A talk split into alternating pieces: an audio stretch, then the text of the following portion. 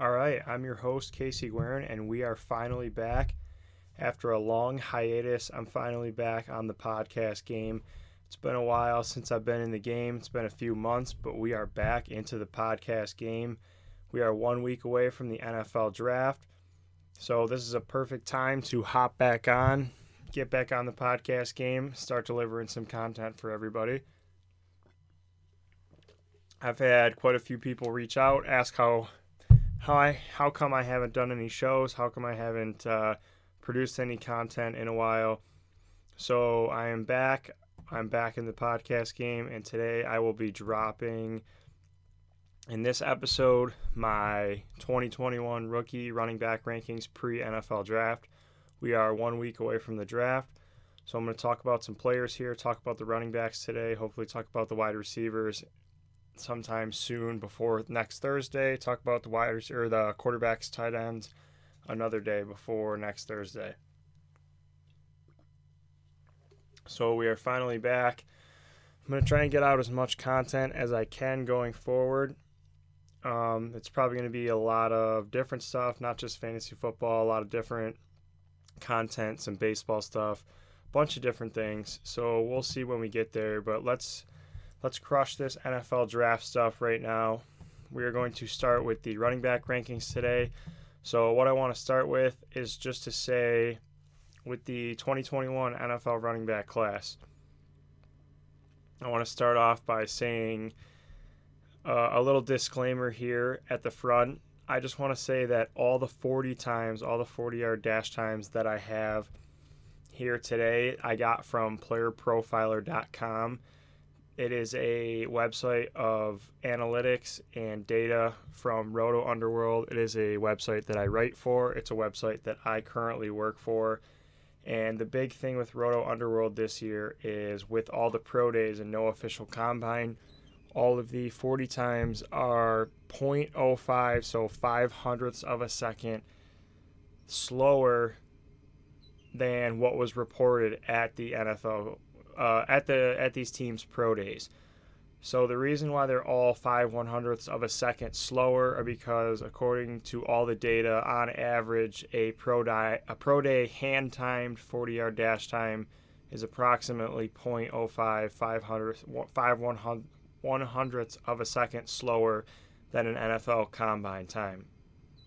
So on a hand timer, the human body, the human mind, the human reaction can't exactly time up the the hand time as soon as the player starts that forward momentum going in their 40 yard dash time. It's impossible for a human to get that perfectly right. So that 5 one hundredths of a second average is added on to everyone's 40 time.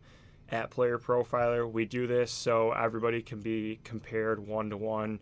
There's so much human error involved with hand timing. You can't take every single hand time pro day uh, one for one unless you do this adjusting with the 5 one hundredths of a second hand time added on. So every every time that I list for you today for all these players, just note that 0.05 was added on to these times. Well, I'm I'm giving you the times with the 0.05 added onto them. So this would be their time with the 0.05. And then another thing with the NFL Combine at the NFL Combine, they also have video replay. So they can go into the video replay and give an official time that way, looking at the video when the player starts, when they exactly finish, and give a much more accurate time there.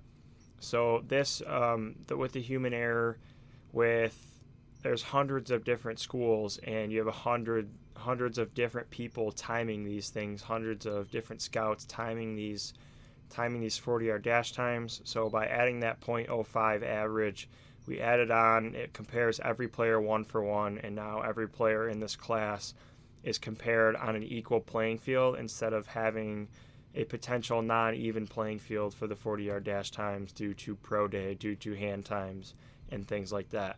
So I just wanted to get that out of the way first.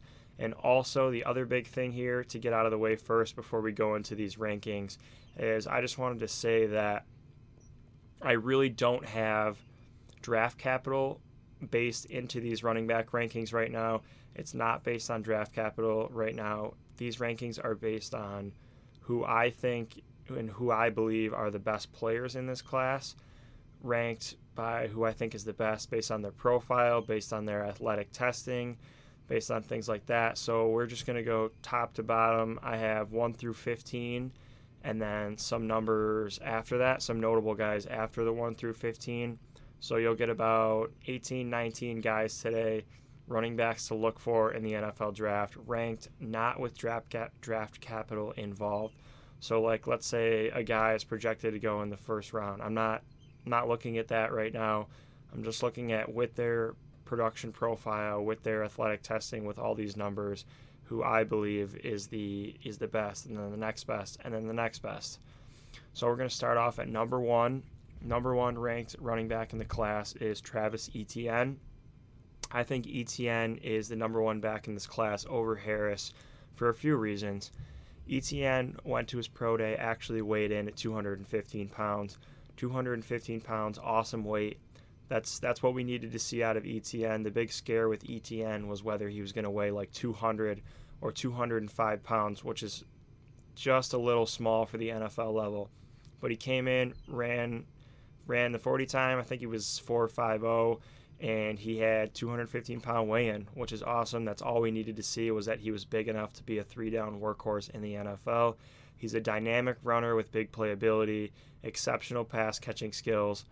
He fits exactly where the NFL game is going, and that's why I think Etienne is the number one back in this class. The NFL is going towards a faster paced, faster players. Everybody's faster now. These dynamic runs, big runs, and pass catchers out of the backfield. And Etienne fits that exactly. He had 13 total touchdowns as a freshman, 26 as a sophomore, 23 total touchdowns as a junior, and 16 touchdowns this year. So in his college career, Travis Etienne scored 78 total touchdowns. As a junior, he had 37 receptions, and this year, in only 12 games, he had 48 receptions. He had 700 rushing yards as a freshman, 1,600 as a sophomore, and 1,600 rushing yards again this year as a junior. He is a big play threat waiting to happen. Every time he touches the ball, there's a chance he can take it to the house. He is a fast, dynamic runner. He makes big plays happen on the ground and in the passing game. And that is why I think Etienne is the number one back in this class because I think he just fits exactly where the NFL game is starting to head, for running backs at least. Running backs that catch out of the backfield and can make big plays happen when they do touch the ball on the ground.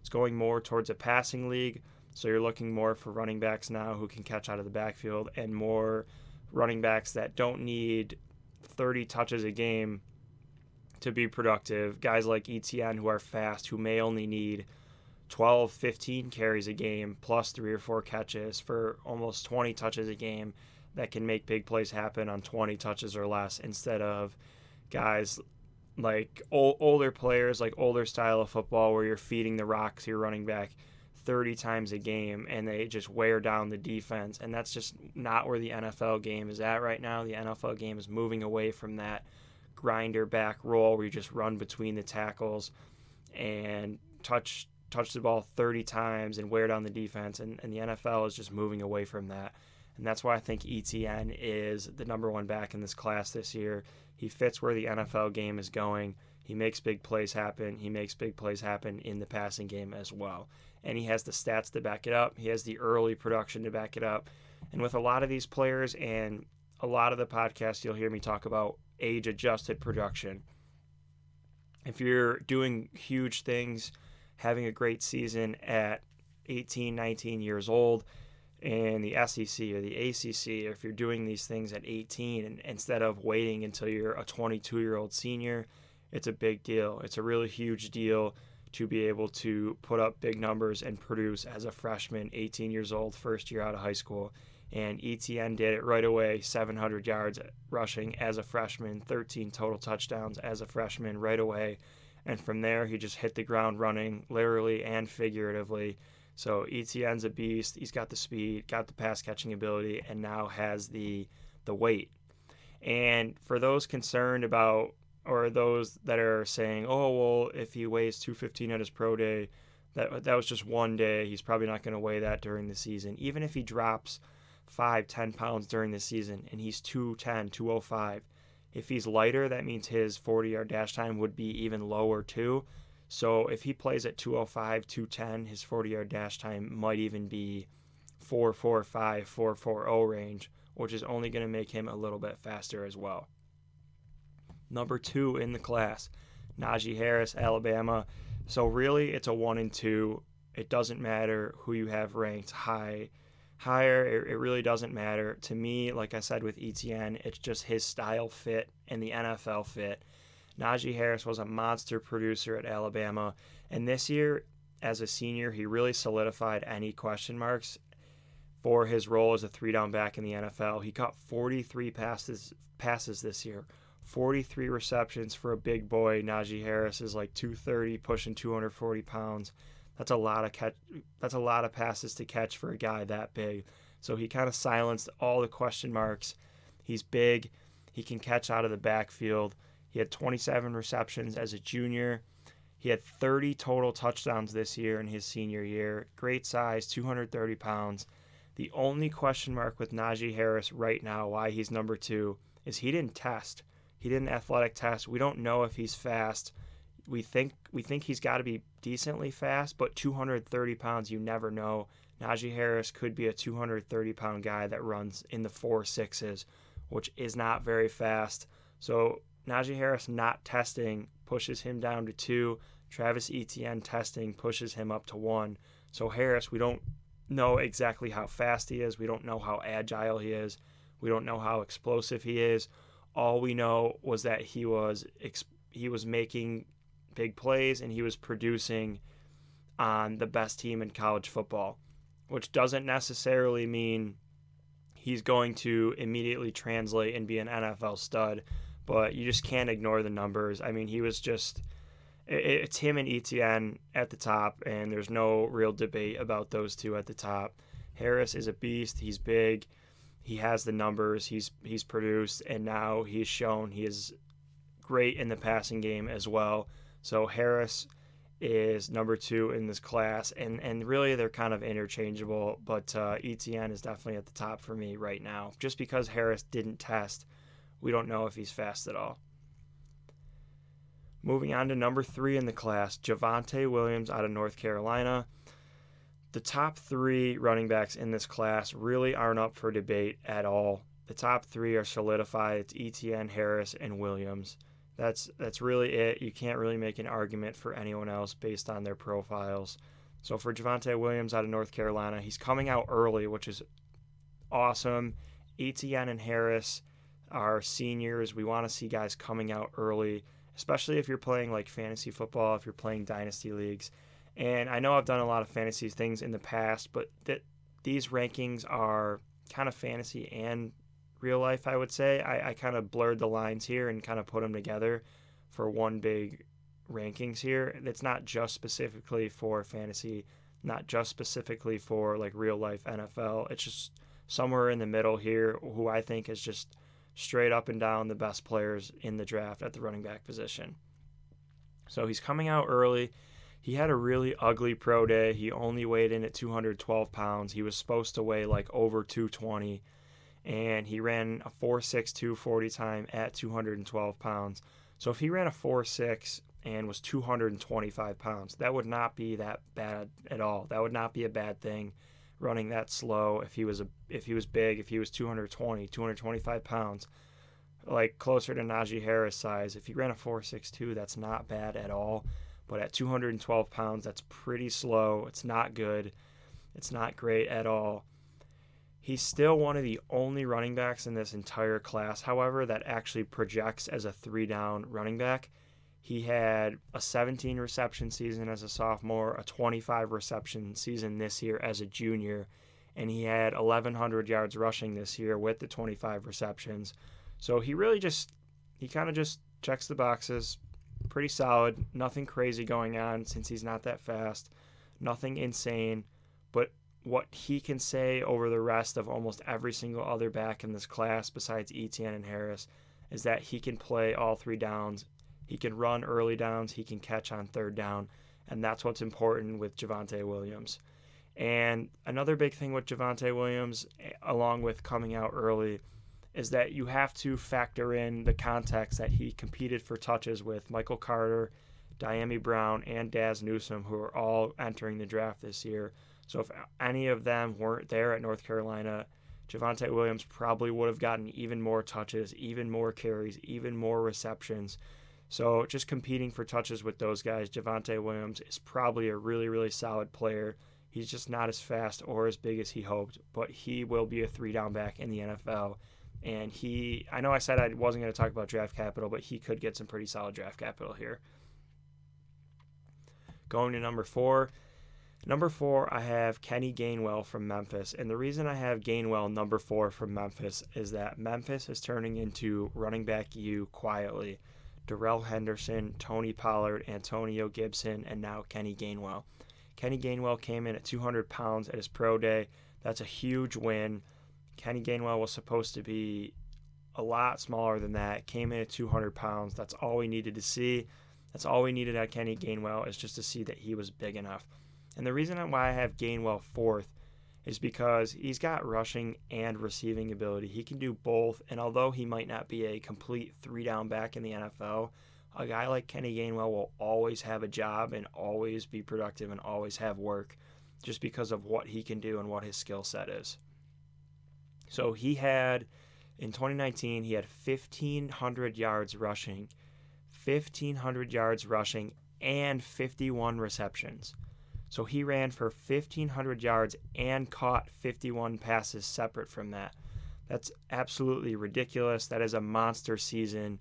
That's crazy. And he was doing it while sharing the field with Antonio Gibson, who in his rookie year just lit it up for Washington this season. He just went off until he got hurt at the end of the year. And he was only getting the early down work. He really wasn't even getting that much passing down work. Gibson is a beast. Tony Pollard's a beast. Darrell Henderson is pretty good. Not great, not like the other two.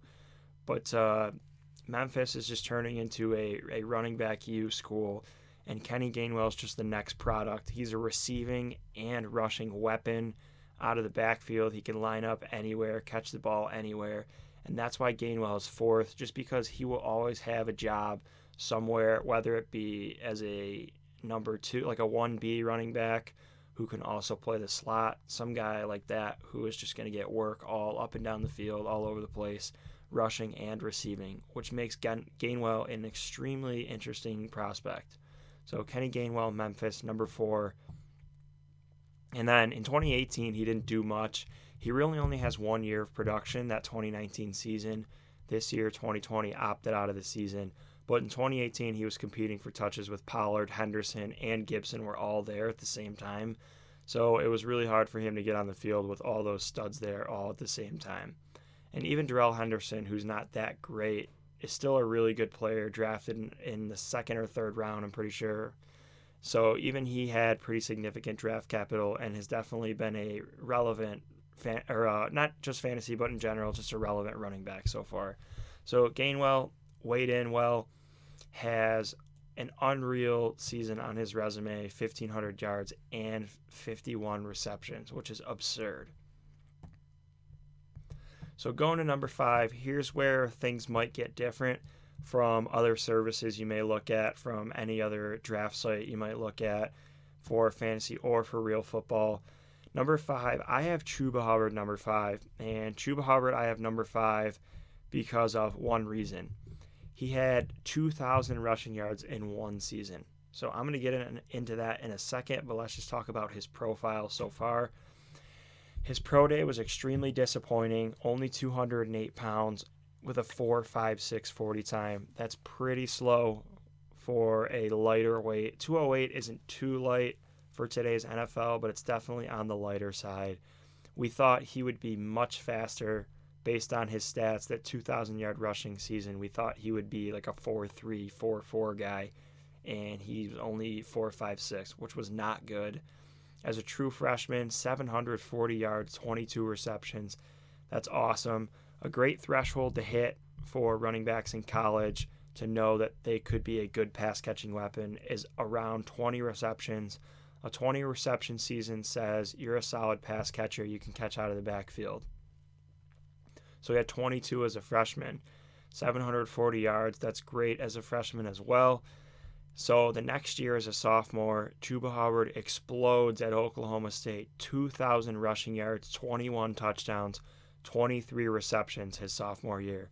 That's incredible. 2,000 rush, 2,000 rushing yards is absolutely ridiculous no matter what conference or whatever you're playing in. Oklahoma State still in a Power 5 conference. I know the Big 12 has extremely weak defenses, but still 2,000 rushing yards no matter how you you shape it up. That's that's awesome production. And as a sophomore, like 19, 20 years old, rushing for 2,000 total yards, 21 touchdowns, and 23 receptions in that sophomore season. So that 2,000 yard season is what him is what makes him a top five back in this class for me. He's not dirt slow. He's just slower, a lot slower than we thought. And that 2,000 yard season makes him top five for me because that doesn't happen often in college football that somebody rushes for 2,000 total yards in one season. He had a poor season this year in 2020 and a poor pro day, but like I just said, that 2,000 yard season is still impressive, and that still nets him a top five running back in this class for me. Number six, I have Michael Carter from North Carolina. So, Michael Carter had 500 plus yards and 11 catches as a freshman and he's had three straight 20 plus reception reception seasons. Sophomore junior senior year three straight 20 plus reception seasons. Great pass catcher out of the backfield. Had a thousand yards rushing junior year 1200 yards rushing senior year. He had high praises all week at the senior bowl this year. He was high praised by all the scouts there. They all said he had a really great week. And most players that do well at the Senior Bowl tend to be productive NFL players. It's been happening. I've been noticing over the last few years. Uh, Deebo Samuel, Terry McLaurin, Dak Prescott, even Carson Wentz, like all these guys that are producing at the Senior Bowl are being solid, productive, at, at least productive NFL players at the bare minimum. They're at least doing something and contributing to the NFL and to their teams. So Michael Carter also has some kick return experience. So he's pretty dynamic. Um, he's had some kick returns. He's catching out of the backfield, and he's producing on the ground as a rusher. Michael Carter was an awesome prospect. He's just he wasn't as big. He he's not very big. That was the big knock with Michael Carter. He wasn't very big, and the other knock with Michael Carter is that he had to come out as a senior when Javonte Williams is coming out as a junior. Like I said, way earlier in the show. It's that early age production coming out early, entering the NFL at 21 years old instead of 22 or 23. That's the big thing with age adjusted production. And Michael Carter's biggest season was as a senior. He waited till senior season to come out. And he's small, and then the senior production and the waiting till the senior year to come out are his big knocks. And then he did his pro day and Michael Carter ran a 4.59 at only 201 pounds, which is extremely slow. That is crazy, crazy slow. It was super disappointing to see. We thought Michael Carter was going to be an awesome prospect, or at least somebody who could be productive out of the backfield, make some big plays happen every now and then, be a nice. Even even he could have been a nice 1B option, and he still can be just with four five nine, you're not going to see him break off 80 yard touchdowns. It's it's not likely that he's going to do those kind of things, but he can still be a productive player. But what he did have that was great, 98th percentile agility. So I'm not gonna.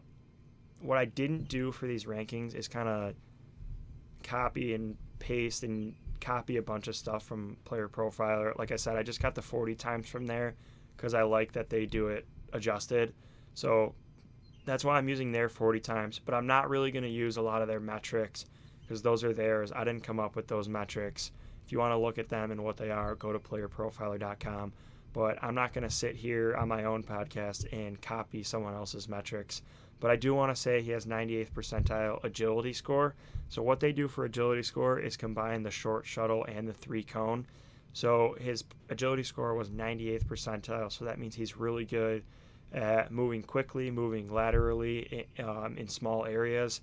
So if he does get some receptions out of the backfield, he can make some guys miss and be a productive player that way. You're just not going to see him break off like 99, 80 yard touchdowns, anything crazy like that, like big plays. I don't want to say 99. That's I don't know why I said 99. I just mean long runs, 40 plus yard runs, 40, 50, 60, anything like that. You're probably not going to see him break off long touchdowns like that because he doesn't have the straight line speed, but he does have agility to maneuver in short areas. Number seven, Trey Sermon, Oklahoma and Ohio State. So he went to Oklahoma for three years, got outplayed in 2019 by Rhamondre Stevenson, another back in this class, and then transferred to Ohio State.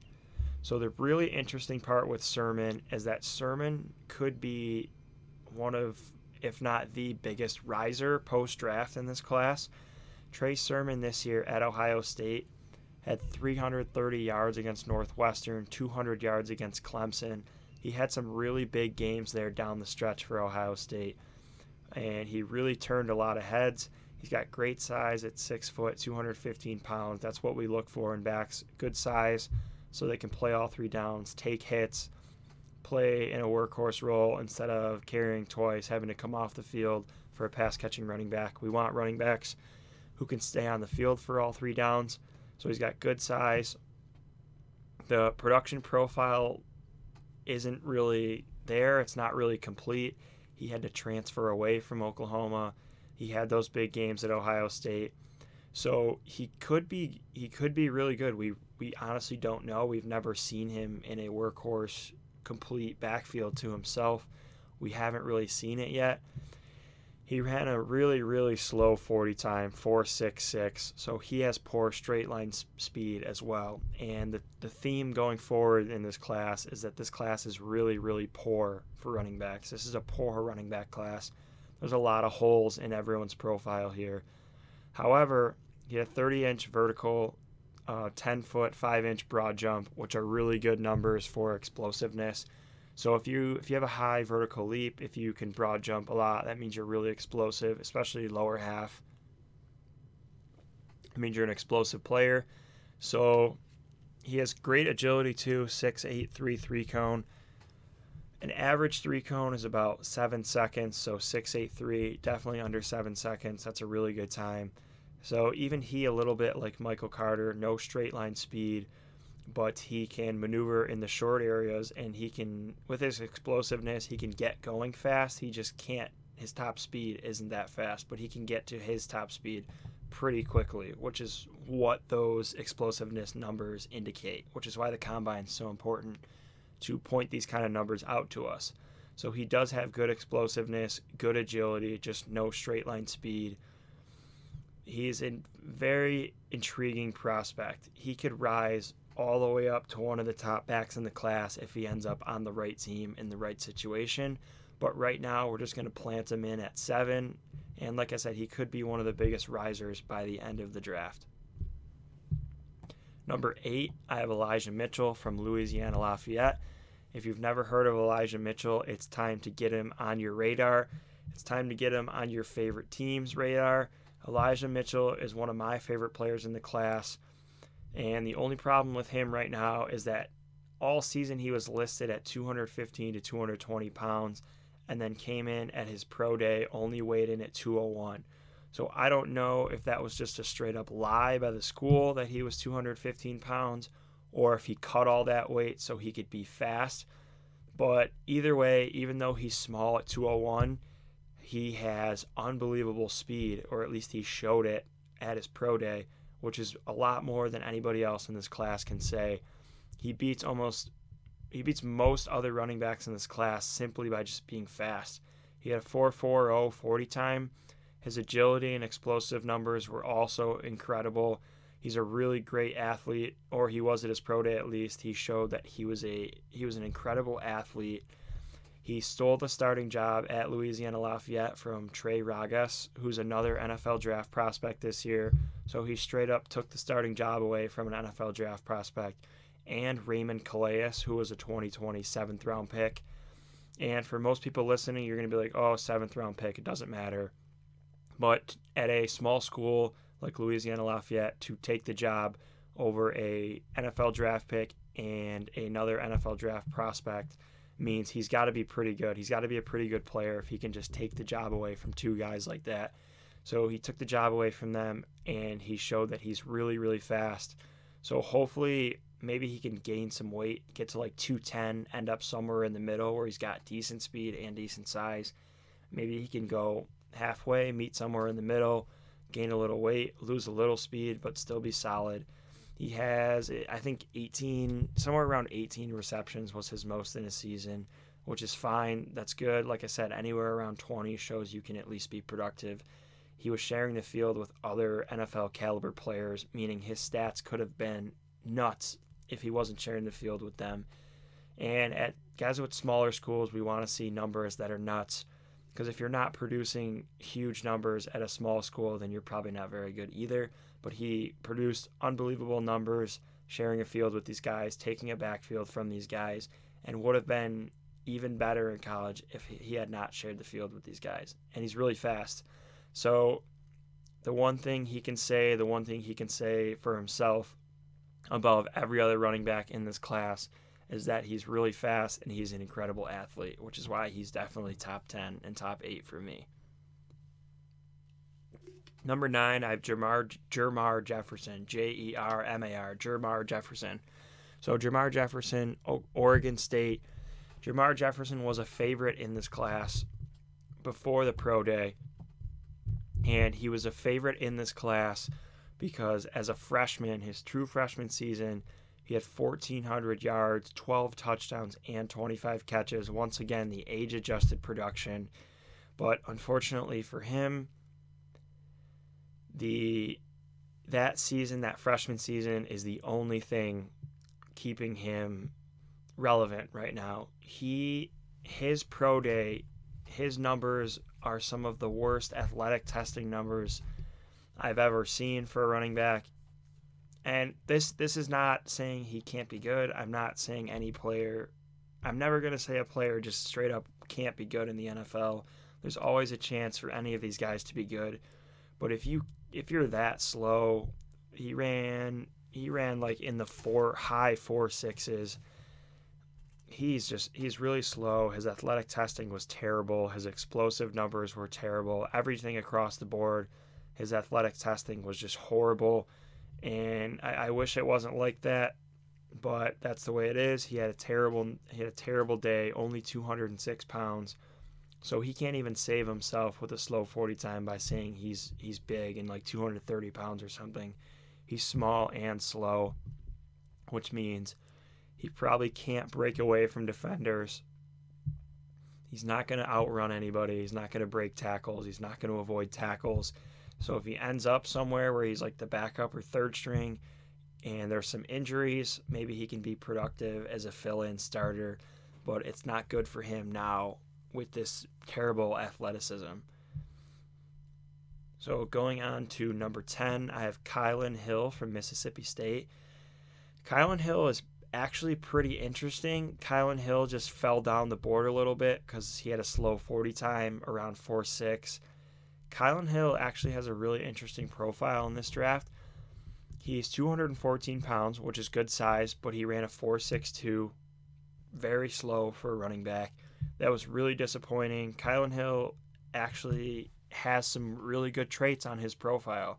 I originally had Kylin Hill ranked like 13th, and then I looked at his stats and I was like, wait, this guy produced in the SEC for Mississippi State. As a sophomore, he had 1,300 yards rushing and 22 receptions. And if you rush for 1,300 yards in the SEC, best conference in college football, you have to be top 10 in the class. Regardless of his speed, if you're going to rush for 1,300 yards in the SEC, you're top 10 in the class. That is a top, that not a top, but a that is a great feat to accomplish for any player, any player that can put on their resume that they rushed for that many yards in the SEC deserves some sort of consideration for one of the top backs in the class. He's just not very fast. And another big thing this year, in only three games playing this year, So 2020 season, he only played three games. He had 23 receptions in three games. So he can catch out of the backfield. He showed he can be an effective runner in the SEC. He's just not fast. His pro day killed us with his 40 time. Otherwise, he could have been an extremely solid, underrated prospect in this class. And he still is. He just doesn't have a lot of upside because he's not fast. Players that are fast have upside because they can run away from defenders and they can run for 40 yard touchdowns and 50 yard touchdowns, like we spoke about Etienne, like we said about Elijah Mitchell. Guys that are fast can break away from defenders and run away from defenders to score long touchdowns and make big plays. So if he's not straight line speed, if he's not fast, he's not that agile, his upside is capped, but he does have the big season in the SEC with 1,300 yards rushing as a sophomore. Going to number 11, Chris Evans from Michigan. Evans, really intriguing prospect, actually. Jim Harbaugh ruins all his players. Harbaugh gets all these three, four, five star prospects, ruins them all. They have terrible quarterback play at Michigan. All they focus on is defense. They don't pass the ball. They're not an effective offense. They're not an efficient offense. They're one of the least efficient offenses in college football every year. If you want to look more into that, I did an article for Player Profiler, Roto Underworld, about Chris Evans and Nico Collins on why they're super underrated prospects in this year's class. And I also went in that article and, and explained why all these Michigan prospects are so underrated and what Harbaugh is doing to ruin the Michigan prospects. Evans has great size, not great, but good, which is a lot better than any other running backs in this class can say that he has good size 5'11, 211. And just a little note here why size is so important. If you're little, it's hard to play three downs in a row, run between the tackles, and be the third down receiving back. If you're little, you have a higher risk for injury, and that's why being fast is so important because if you're not big, so if you're small and you're slow, so if you have a small frame and you can't run away or break away from defenders, you're going to get tackled all the time and you have a high risk for injury and not get, you're not going to be able to play three downs. But at least if you're small and fast, you can kind of run away from guys a little bit and not get tackled all the time because you can run away because you have good speed. So 5'11, 211, good size, 4'5, 40 isn't incredibly slow, but it's definitely not good but it's not a not a death sentence. It's not a detriment by any means. 40 inch vertical, that's fantastic. That's a really good vertical leap. 40 inches, that's fantastic. 10 7 broad jump, also fantastic. 6 5 6 three cone. So Chris Evans has unbelievable explosiveness and agility. So his speed, his straight line speed isn't the worst.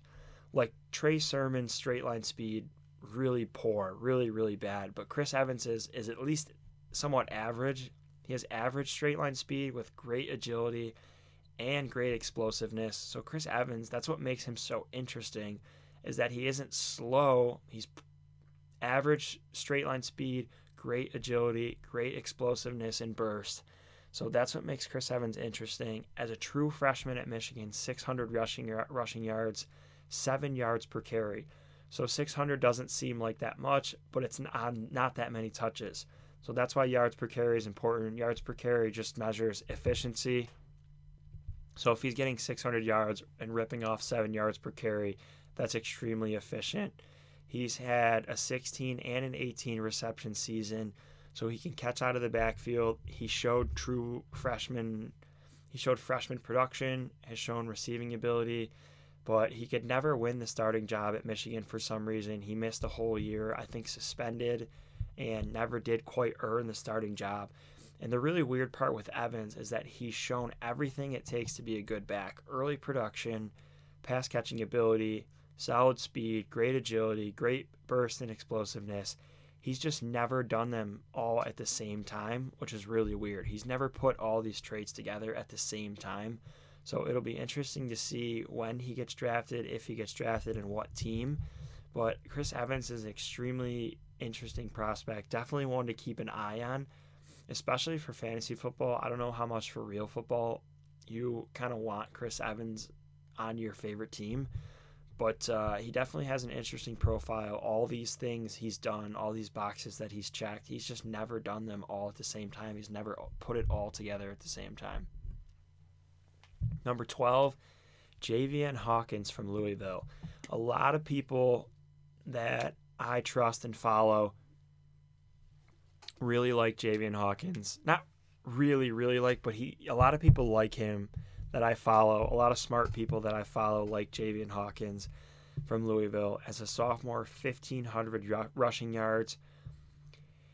He had a 4.540, which is pretty fast. It's, I think 4.51, pretty fast, but he only weighed in at like 185 pounds. So we thought at 185 pounds he was going to run. And when I say we, I just mean like myself, people that I talk to in the fantasy industry, people in the scouting industry, like people that I talked to thought he was going to run like 4 3, be 185 pounds, and just be really fast. He was decently fast, but he was really small. So he could have been way higher in the rankings, but he's 12th for me because he's not big and he wasn't as fast as everyone thought he was going to be. He has a 16 reception season on his resume, which is that's pretty good. That's solid.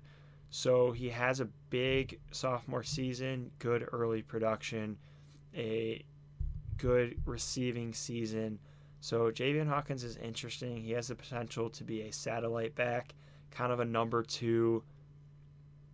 I don't want to say exactly like a Tarik Cohen, but that kind of player who's not like a number one starter. He's like a number two, come in on third down, catch the ball out of the backfield, make some big plays happen, be like a 12 touch per game guy, someone like that. That's not going to carry the ball 20 times, but maybe he will touch the ball like 12 times. So he's got some he's got some ability to be productive. Next up, 13, Deon Jackson from Duke. Deon Jackson was a name that was off of most people's radars almost the whole process until the pro day. So Deon Jackson's pro day, he came in 5'11, 218 pounds, awesome size, 218 pounds, great size to be an NFL three down back. Anything like 212 is like the threshold, 210's cutting it. And it, it's not cut and dry. Like Christian McCaffrey wasn't 210 pounds, but he was really fast, like I said earlier it's not cut and dry. Obviously, not every player like has to be in this threshold, but anywhere from like 212 to like low 220s is great size and size that we look for in backs that can play all three downs. So 218, good size, 447 wheels. Anything 4 5 or under for an NFL running back is really good speed. So 447, that's great speed. So he has size, speed. He had 21 receptions as a junior. As a sophomore, 800 rushing yards and 26 receptions. Duke isn't a powerhouse offense by any means. Duke isn't like a powerhouse football team. So 800 yards, that's pretty good for Duke. 800 rushing yards as a sophomore, 26 receptions. So Deon Jackson's super interesting in this class because the size, speed, pass catching ability. He is a very interesting later round pick, especially for fantasy. I, I like him as a later round flyer pick that you can take in like dynasty league drafts, not like any seasonal league like traditional league this year. It'll depend on where he ends up and if he gets any draft capital at all. But the profile is definitely eye opening. He's good size, he's fast, he can catch. It's it's eye opening for sure. Deon Jackson put himself on the map at his pro day. The only problem with Deon Jackson is his career yards per carry is four yards per carry, which is terrible four yards per carry is awful for college football. If you can only run for four yards per carry in college, that is terrible. Four is good in the NFL, but four yards per carry in college is terrible. That is that is bad. It's really bad, which is why he's not ranked higher. But what I will say about the low yards per carry, let's say he can't he doesn't have a high yards per carry because he stinks at reading holes. Maybe he's not good at reading his blocks. So he's going to be landing spot dependent. Let's say he ends up on a team with a really good offensive line. Maybe he won't have to read as many blocks. Maybe the holes will be bigger and he has the speed. So if the, he has the speed and the holes are bigger, he can be a productive NFL player for sure and catch out of the backfield. Number 14, I have Rhamondre Stevenson from Oklahoma. Stevenson, there's a lot of people that like him, but there's not too much to like here. I don't know why people are obsessed in the NFL with these 230 pound, big, run hard up the middle between the tackles players, run you over. I, I don't know why there's people still obsessed with that type of player and that archetype of player. I don't understand. I don't really get it. That the NFL is just not that game anymore. He's 230 pounds, 4'6, 940. He did have 18 catches this season in six games. And as I said earlier in the podcast, he outproduced Trey Sermon and made Trey Sermon transfer out of Oklahoma. So that's that's a good thing on the resume. That's a really good thing to have on the resume that he kicked Trey Sermon. He kind of kicked Trey Sermon out, made him transfer. 18 catches in six games as a 230 pounder. If you're going to catch three balls a game, that's pretty. It's pretty damn good. Three catches a game for a 230 pound guy. That's pretty good. There's not a lot to like for Rhamondre Stevenson. There's not too much to like. I mean, four six nine is just so slow. It's like offensive lineman slow almost. It's just he's to have to be a tackle breaker in the NFL. And I just don't do these big, hard tackle breakers in the NFL. I just don't do it. I don't like these guys. That the NFL is not that game anymore. So Stevenson, he, he did show some pass catching ability, did show a little bit of it. What his his ceiling as a player, I'm not saying he is this. I am not saying it at all. I'm just saying he could be just like a worse a worse version of Najee Harris. Najee Harris is 230 pounds. We don't know how fast Najee Harris is. Maybe Najee Harris runs in the four sixes, low four sixes. We don't know, and you can't just assume that he's fast. You can't just assume that. You can't assume it without actual numbers. So you don't know that Najee Harris isn't slow. Actually, like 40 yard dash, straight line speed. We don't know that Najee Harris isn't actually that fast. So Rhamondre Stevenson could be like a worse version of Najee Harris, possibly. Be just because he is 230 pounds and he actually did catch out of the backfield, he could be a worse Najee Harris. At his ceiling, though, that is his absolute ceiling, is like a worse version of Najee Harris. Number 15, Khalil Herbert out of Virginia Tech. His his career college yards per carry 7.6. That's incredible. 7.6 yards per carry. That's a great number. That's uh, that's awesome to see. That's a really good star on his profile. 5'9", 210 pounds. So him being 5'9 instead of some of these other guys that are like 5'11, 6 foot. 5'9", 211 makes his BMI body mass index just a little bit higher. Body mass index doesn't I'm sure almost everyone has heard of body mass index, talking about weight, things like that. But when we apply body mass index to football, we're just looking for players who are dense. We want players like low center of gravity. They're dense players. They're big for their height. We want weight on guys dependent on their height. So they're not getting injuries. I mean, in football, guys are running into each other every play. We don't want running backs injured. We don't want any players injured. So guys that can be dense, have that density, that high BMI, that's a good sign for, for running backs to have a good BMI just because they can they have to take hits every play. If you're a running back, you're taking a hit almost every single play. So if you have a high BMI, you have less likely for injury. Khalil Herbert 4.55 40 yard dash, which isn't terrible. It's not bad at all. There's not much receiving production there at all. So that's a minus on his resume. Above average agility. And the big knock for Herbert is that it took him five years to get drafted here. So he had like five seasons. One of his seasons must have been a red shirt. I didn't look too much into it. I just saw he had five years of, of college production on his resume. So it took him five years, which means he's probably not that good. If it takes you five years to get drafted, it means you're probably not a special player in any way. But I mean, the number 15th ranked back in the class, you're not going to get a special player in any draft class, pretty much. So who knows if he's on the right team, maybe he can be productive. That great yards per carry is something for him to hang his hat on. But other than that, there's not too much to be excited about. He's just like another guy prospect, just another fill in guy, second, third string running back that could be productive if he has to like fill in for somebody. But there's really no upside here at all. So that's my top 15 for the class. I'm just going to go through another notable names here before we wrap up. Another notable name, number one for notable no other notable names, Larry Rountree out of Missouri. Larry Rountree 475 40 yard dash. Oh my goodness, that is horrendous. That is just like all time, like really bad 40 yard dash time for a running back. 475 is dirt slow. That is horrible. But 1,200 yards rushing in the SEC as a sophomore.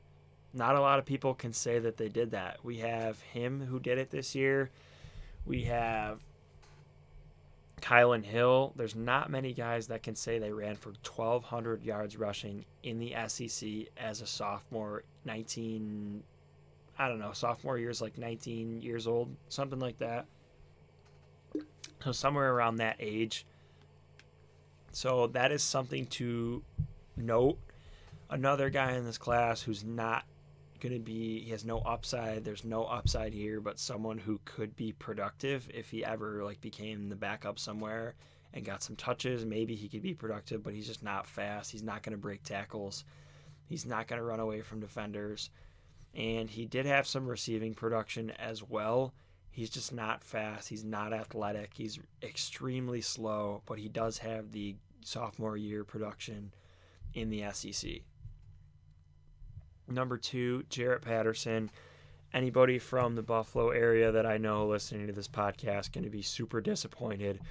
But uh, I have to be objective here. There's no subjectivity in these podcasts. It's all objective, based on stats, data, analytics, uh, p- production, age-adjusted production, size-adjusted speed. All these things. I'm using all these metrics. I'm not just writing names on a sheet I'm using all these metrics, weighing everything, weighing competition for targets, uh, all these things. I'm putting all these players in context objectively and ranking them. And these aren't going to be perfect. It's pre-draft. We don't know what guy, what teams these guys are going to be on yet. That's a week away. We don't know. This is just a rough estimate, a hard guess.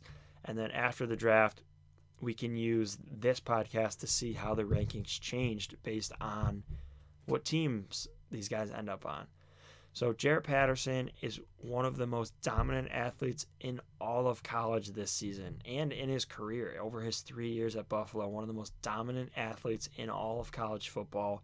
He has a thousand yards as a freshman, a thousand yards this year as a junior in a smaller number of games. 1,800 yards rushing as a sophomore. He had that 400 yard, eight touchdown game. But the week before, 300 yards and like six touchdowns. He's had some monster games. These 400 yard, 300 yard games, incredible. He has a 13 reception season, and now I, I just I'm gonna start getting into some of the negatives for Patterson. Why he is lower some of the negatives here, which pushes him down all the way down the rankings. He's only 195 pounds, 4'6'4 40 yard dash, and 190 pounds. He's small and he's slow, which is just, it was really disappointing to see. I thought if he ran a fast time, like even 4'4, 4'4'5, if he could run that fast, he would have been such an interesting prospect smaller school guy. Buffalo's a smaller school, athletically speaking. He was just one of the most dominant college football players in the entire country over the last three years. Coming out early, he had all these boxes checked for a small school prospect. We want small school prospects prospects to be this dominant. It was really disappointing to see that he's small and slow, and he's not a great pass catcher. Although I did it, I kind of did a study on him after the college football season, and what I found out was that he just didn't get targeted, and he didn't get targeted in the passing game because he was so dominant as a rusher. The team literally did not have to pass almost ever. They never passed the ball because he was so dominant at rushing. They just didn't need to pass. So that could be an explanation for why he doesn't have that many receptions on his resume.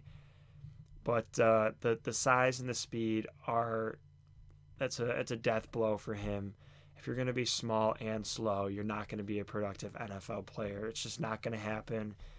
It, it was nice. It was gonna, it was nice, especially for me, someone from Buffalo. It was it was a nice story, and hopefully it still can be. Like I said, not it. Nothing is a complete cut and dry. That's it. You're done. You're slow. You're small. You're done. No such thing as that. Anybody can be successful in the NFL, but uh, this is just like I said. It's objective. I'm trying to predict what's likely to happen. You can't predict exactly what's going to happen for every player. I want every player to succeed. I don't hate any players. I want all these players to succeed if they can. But Patterson, just the numbers and and the weight and the um, the speed just don't suggest that anything is going to happen here for him in the NFL. But hopefully I'm wrong. Cool story, dominant player, some awesome games, really fun to watch at UB, University of Buffalo, and hopefully he can somehow be a good NFL player. But the likely outcome is that he is not. Number three on the other notable names, Kini Nwangwu. I don't. I have no idea how to say the name. Um, Kini Kini Nwangwu. It's K E N E for his first name. His last name is N W A N G W U. Kenny Nwangwu from Ohio State or Iowa State. Iowa State. Kenny Kenny Kenny Nwangwu. Ohio Iowa State. I don't know why I keep saying Ohio State. Iowa State. Iowa State, he's six foot two ten, four three seven forty time. He has almost no college production at all. 300 rushing yards and three receptions are his best college season.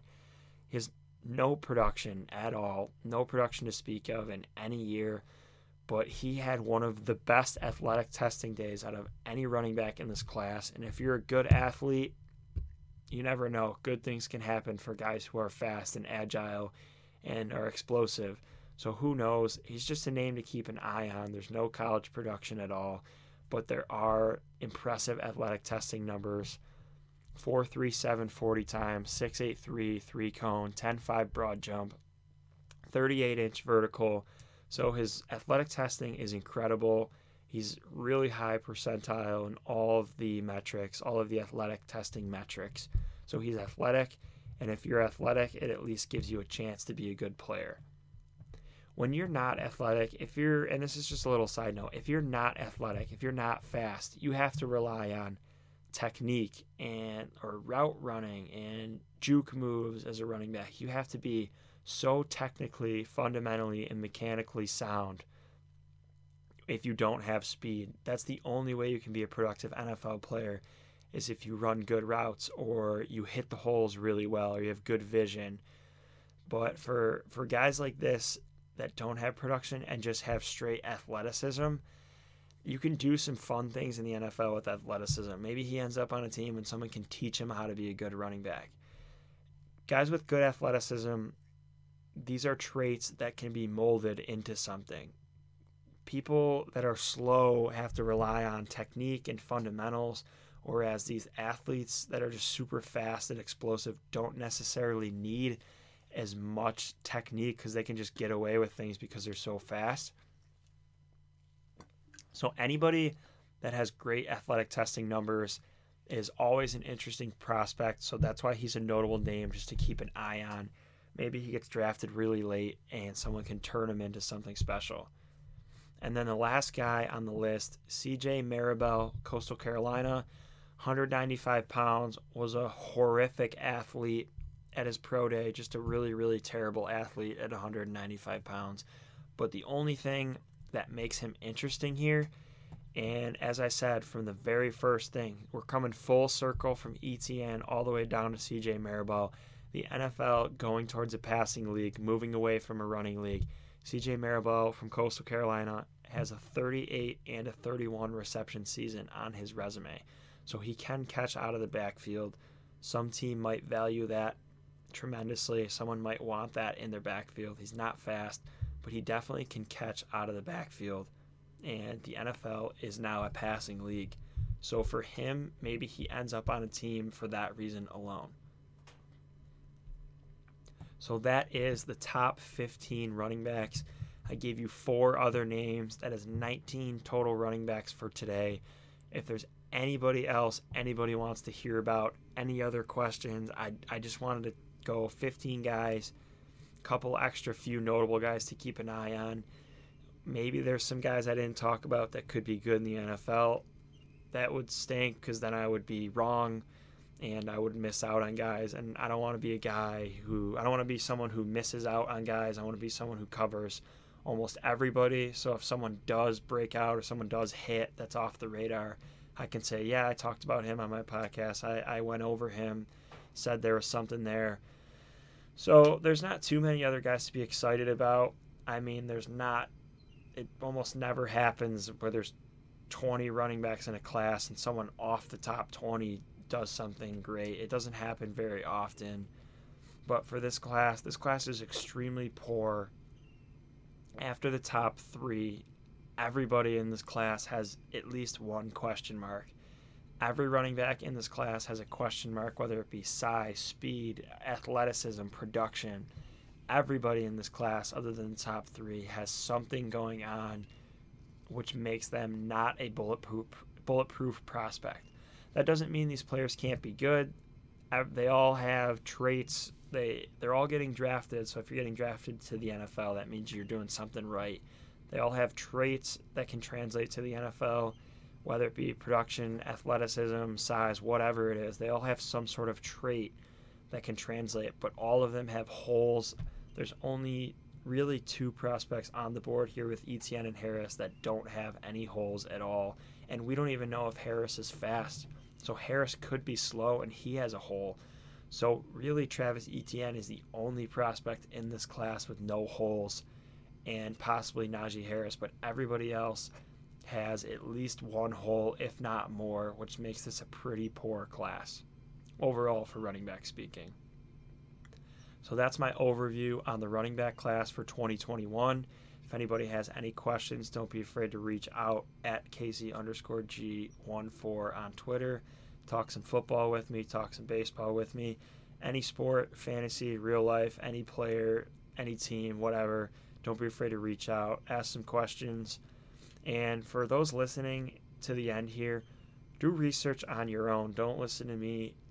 Well, listen to this, and then now that you're at the end, do your own research, find out what players you like, and start to look up some of these metrics. Some some metrics to look for: speed score, agility score, burst score, breakout age, college dominator rating. Start to look up those things. Go on playerprofiler.com, look up these advanced metrics. They're changing the game. If you're not into data analytics and metrics now, you are behind in scouting. You're behind in player analysis. So if you're at home listening listening to this, do some research. Start to learn what these advanced stats mean so you can better evaluate players, whether you're a fantasy player or just a fan for your team to make better picks. So that's all. I'll be back next time, probably talking about the wide receivers in this class, and then hopefully I can cover everybody by the draft next Thursday.